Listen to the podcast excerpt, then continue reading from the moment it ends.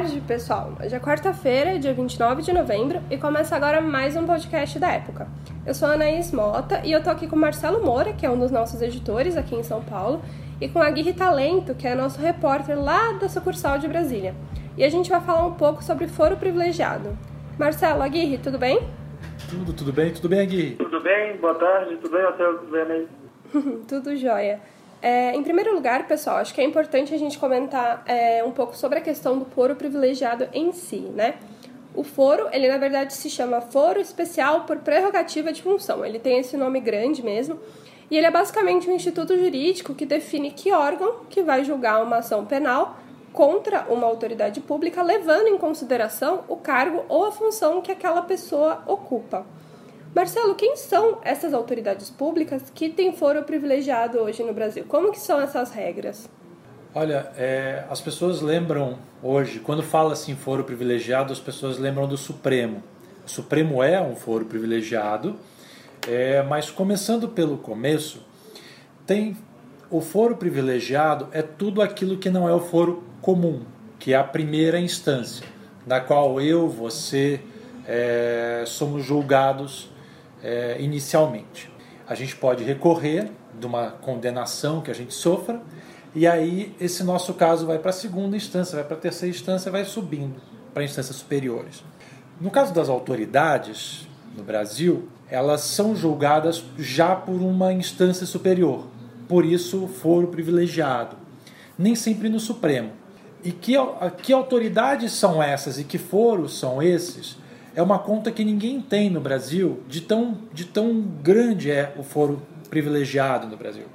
É, sei lá, a, a Associação dos Juízes Federais do Brasil, a AJUF, já calculou que são 45 mil pessoas com foro privilegiado no Brasil. O Deltan Dallagnol, procurador da Lava Jato em Curitiba, ele afirma que são 22 mil autoridades com foro privilegiado. A gente, em fevereiro, fez uma capa a respeito do foro privilegiado e fizemos um levantamento e encontramos 37 mil é, detentores de foro privilegiado no Brasil. Os critérios são os mais variados. É, a Constituição de 88 permitiu que cada estado escolha quem deve ter foro privilegiado no âmbito estadual. Então, em Santa Catarina, o presidente da Celesc, que é a Companhia Catarinense de Energia Elétrica, esse tem foro. É, senadores têm foro, esses todos têm foro ministros têm foro. Depende, depende de cada, cada, cada, cada estado vai ter o seu rol de privilegiados pelo foro. Os mais não, visíveis. Não, que a gente fala muito no foro privilegiado dos deputados federais e senadores, mas de fato a gama de autoridades que tem foro privilegiado vai de conselheiro, Tribunal de Contas, juízes, procuradores, são muitas autoridades em muitos tribunais, né? não é uma, apesar dos holofotes estarem maiores no Supremo e no Congresso Nacional, mas esse foro atinge realmente diversos tipos de autoridades o país. E isso não tem, é, não tem paralelo no, no, no mundo ocidental, em, em, em, democracias organizadas, você não encontra nada que se pareça com, com o foro privilegiado brasileiro. Quando discutiram acabar com o foro, essa discussão continua de pé, é, o Romero Jucá ficou chateado e disse que é, se é para acabar com foro, é para todo mundo, suruba é suruba. Aí todo mundo entra numa suruba e não é uma suruba selecionada. É, depois ele pediu desculpas pelo palavreado, mas ele não voltou atrás na ideia e ele tem razão. O foro privilegiado no Brasil é uma suruba onde muita gente participa. E fica a impressão, pelo menos a impressão, de impunidade. Existe a Lava Jato no Supremo, é, e existe a Lava Jato da Justiça Comum. A Lava Jato do Supremo, é, é, assim, comparando o desempenho das duas, é difícil você comparar uma pela outra porque o Supremo tem outras atribuições. O juiz Sérgio Moro, que carregou grande parte da Lava Jato, ficou dedicado só, ficou dedicado só à Lava Jato, mas ainda assim, você tem mais de 700 buscas e apreensões na primeira instância, você tem menos de 200 no Supremo você não tem nenhuma sentença até hoje no Supremo sobre Lava Jato, enquanto na primeira instância você já tem mais de 120.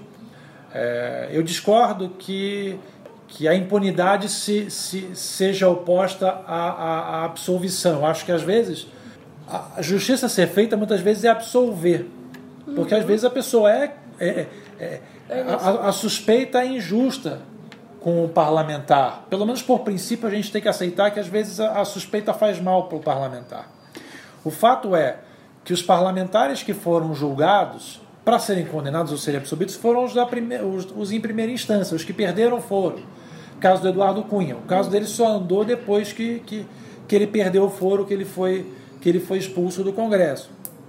Mas você tem casos, aí não só de Lava Jato, mas é, é, você tem casos de, de, de senadores, deputados, Renan Calheiros. É, processos contra ele prescrevem ou mal começam a se mexer uma década depois de começados. É realmente um retrato de impunidade. Porque o foro privilegiado no Supremo é muito grande, você tem é, cerca de 850 pessoas com foro privilegiado no Supremo, é, o Supremo hoje tem atribuições demais. Eles são acionados demais, eles são acionados o tempo inteiro para qualquer coisa. Até quando se discute é, é, é acabar com, com o foro privilegiado, é, existem várias razões para fazer isso mas eu acho que não nos deve, a gente não deve se prender demais ao que acontece hoje. O, o entupimento atual da justiça ele não deve acontecer no futuro, porque a Lava Jato não tende a se repetir. Mas o fato é que o Supremo faz coisas demais, tem o sistema dele torna tudo mais arrastado e no Brasil a gente demais com foro privilegiado. E Marcelo, você comentou um pouquinho sobre o Supremo, né? E é justamente sobre o STF que eu quero falar agora. Eu vou passar até a bola para o Aguirre. É, na quinta-feira passada, o Supremo começou a julgar a proposta do ministro Luiz Roberto Barroso, né, de restringir o foro privilegiado apenas àqueles crimes cometidos durante o mandato e aos crimes que fossem relacionados necessariamente ao cargo que aquela pessoa, aquela autoridade ocupa. Apesar da maioria dos ministros já ter se manifestado a favor dessa restrição, é, seis já tinham votado a favor, são 11 ministros, então a maioria é simples. A decisão foi adiada porque o ministro Dias Toffoli pediu mais tempo para estudar o processo, ele pediu vista, como a gente ouviu bastante aí no, no noticiário.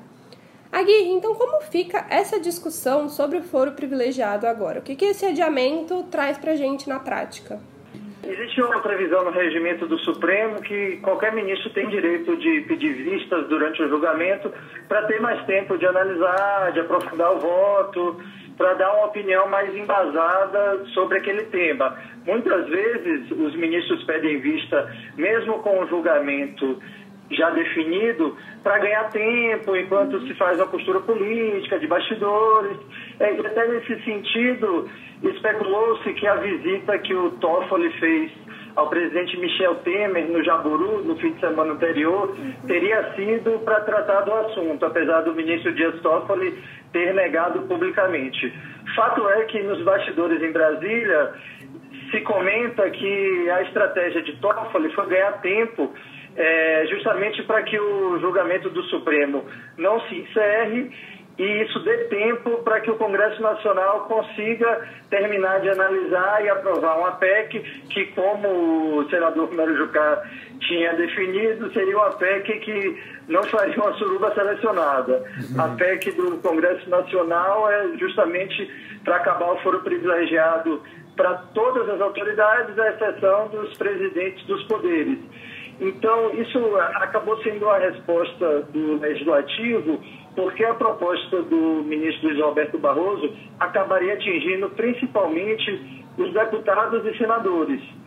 Então, eles perderiam, perderiam foro na maioria dos casos, é, referentes a processos que não têm a ver com o exercício do mandato deles, enquanto, por exemplo, juízes, ministros do Supremo, se houvesse uma suspeita sobre eles, continuariam tendo um resguardo no foro privilegiado. Então, o Congresso decidiu, a, a, PEC, a, a PEC nesse momento está na Câmara, o Congresso decidiu agilizar para conseguir aprovar essa proposta e acabar o foro privilegiado para todas as autoridades, preservando somente os presidentes dos poderes. A gente não sabe como o Judiciário vai lidar com isso, qual vai ser o resultado disso depois que essa PEC for aprovada, porque vai haver uma grande quantidade de processos descendo para a primeira instância, as investigações poderão ser feitas na primeira instância sem subir para o Supremo, sem subir para uma outra, sem ter que subir para uma outra instância por causa do foro privilegiado. Então vai ser uma, uma experiência completamente nova, a gente não sabe ainda como vai funcionar, se um juiz de primeira instância vai mandar prender um parlamentar. É, é, uma, é uma experiência que a gente só vai poder presenciar quando começar a funcionar na prática. Mas o que está se desenhando é que o julgamento do Supremo vai se alongar, essa, esse pedido de vista do Toffoli vai demorar, ele não tem um prazo para devolver esse processo ao plenário, então ele pode ficar o tempo que quiser com esse processo na mão, dando a possibilidade que o Congresso agilize a análise da PEC e acabe com o foro privilegiado para todos os poderes, para a maioria das autoridades que hoje desfrutam dessa regalia. O pedido de vista do Toffoli é meramente um, um recurso para adiar o julgamento, para sentar em cima do julgamento? Na prática, costuma ser. Na teoria, não, não é. Porque é, enquanto o julgamento não, não se encerrar, os juízes, os ministros do Supremo, eles, em tese, podem rever os próprios votos. Assim, é, é muito improvável isso acontecer, mas diante de uma defesa brilhante do Toffoli daqui a um mês, ele parou realmente, faz de conta que ele resolveu estudar o assunto, ele tem uma posição discordante e ele vai, é, é, vai elaborar uma defesa arrebatadora que vai fazer todos os ministros que já votaram mudar de posição. Eles podem fazer isso. Uhum. Na teoria, isso pode acontecer. É, é, é um gesto muito agudo quando um pede vista e outro juiz, diante desse pedido de vista, é, resolve antecipar o seu voto, é, como aconteceu na sessão do, do, do, do Supremo que discutia foro privilegiado. Foi, foi o ministro Celso de Mello, Aguirre? Foi o ministro Celso de Mello. Foi o ministro Celso de Mello. Ele assim, antecipou o voto dele, mesmo não sendo o momento dele votar, totalizando oito votos favoráveis ao foro privilegiado, mas mesmo assim o julgamento não pôde ser concluído. Isso, isso é um gesto, é, num, num ambiente cheio de diplomacias e mesuras e vossas excelências, como vossas excelências, como é o Supremo, é, um gesto desse é, é, é, um gesto bem agressivo, dá para dizer, é um gesto forte, sim, sim. É, por dois motivos. Primeiro, porque você pedir vista quando, quando a votação está 2 a 0 é diferente de você pedir vista quando a, quando a votação está 8 uhum. a 0. Uhum. É, então, quando, quando outros juízes que, que participariam da votação antecipam seus votos, eles reforçam o quanto aquela votação já estava decidida quando aquele juiz resolveu pedir vista de processo. E segundo lugar, os juízes que votaram antes votaram antes. Celso de Mello votaria depois de Toffoli, uhum. portanto, ouviria os argumentos de Toffoli antes de ler seu voto, pelo, pelo andamento normal do julgamento. Quando ele resolve ler o voto dele, antecipar o voto dele diante do pedido de leitura do Toffoli, ele também sugere que não interessa para ele o que o Toffoli vai, vai dizer. É, é, é, um, é um atrito, é, é deixar evidente é, é um descontentamento é, nesse, nesse jogo de mesuras que existe no Supremo, isso é, isso é um protesto. E a gente não tem, Aguirre, nenhuma previsão de quando vai ser retomado esse julgamento né, no Supremo. Não, não temos nenhuma previsão. O ministro Toffoli tem à disposição o tempo que quiser para colocar esse processo de volta na pauta do plenário do Supremo. Então, o mais provável é que o Congresso consiga acelerar a tramitação dessa PEC e aprove antes que o Supremo volte a julgar a proposta do ministro Barroso.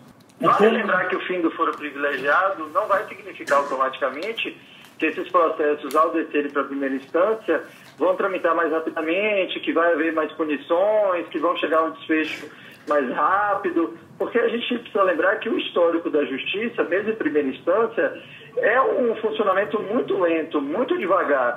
O, quando a gente pega a Lava Jato, é um ponto fora da curva, porque o Sérgio Moro ficou com exclusividade, deu prioridade àqueles processos, tinham muitos, muitos réus presos, o que exige uma certa celeridade da lei para que os julgamentos ocorram, mas em geral, mesmo em primeira instância, a tramitação é muito lenta. Então, pode ser que com o fim do foro privilegiado não ocorra uma mudança radical, não ocorra um panorama totalmente novo de mais punições, de processos com desfecho mais rápido. É, outro dia eu tava, estava vendo aqui em Brasília, na Justiça Federal, que estavam ocorrendo audiências de ações penais de uma operação muito antiga, chamada Operação Navalha, que uhum. ocorreu há mais de 10 anos. Não sei nem se vocês se lembram, mas foi uma operação da Polícia Federal que uh, ocorreu há mais de 10 anos, se pegou um suposto cartel de empresas é, sus, suspeitas de diversos crimes, e só hoje que audiências estavam ocorrendo, os processos estavam indo a julgamento. Então, o normal, da, mesmo da primeira instância, é a lentidão. Talvez se houvesse uma, uma outra mudança estrutural, a gente é, precisa discutir também um melhor aparelhamento, mais servidores, talvez, mas não dá para esperar uma mudança totalmente radical com o fim do foro privilegiado. É ao contrário, assim, a gente. O, o, o exemplo que, que mais vem à nossa mente de primeira instância é, é, é, é, é o juiz Sérgio Moro, é a vara de Curitiba, ela não é, ela não é um exemplo de como as coisas funcionam na primeira instância. É, a primeira instância é muito mal aparelhada. É uma exceção. Né? É uma exceção, é exceção da exceção da exceção. E esses juízes de primeira instância são muito mais sensíveis a pressões políticas, porque estão no mesmo, no, no, no mesmo estado em que o acusado, porque estão é, são, são são casos mais invisíveis, uhum. assim, são casos menos acompanhados pela sociedade, são juízes menos equipados.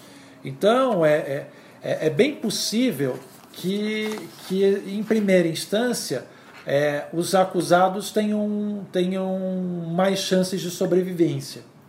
Bom, esse assunto vai dar muito pano para manga ainda, né? É, Marcelo, Aguirre, muito obrigada pela participação de vocês. Obrigado a você, Anaís. Obrigado, que isso, imagina. E pessoal, nas bancas, na capa da edição da época dessa semana, vocês vão encontrar uma reportagem justamente discutindo essa questão do Supremo, né? E falando um pouquinho sobre foro privilegiado também. Para conferir um trecho dessa matéria, é só acessar o nosso site, o Acompanhe a gente também nas redes sociais e nos aplicativos da Época e do Globo Mais. Até a próxima!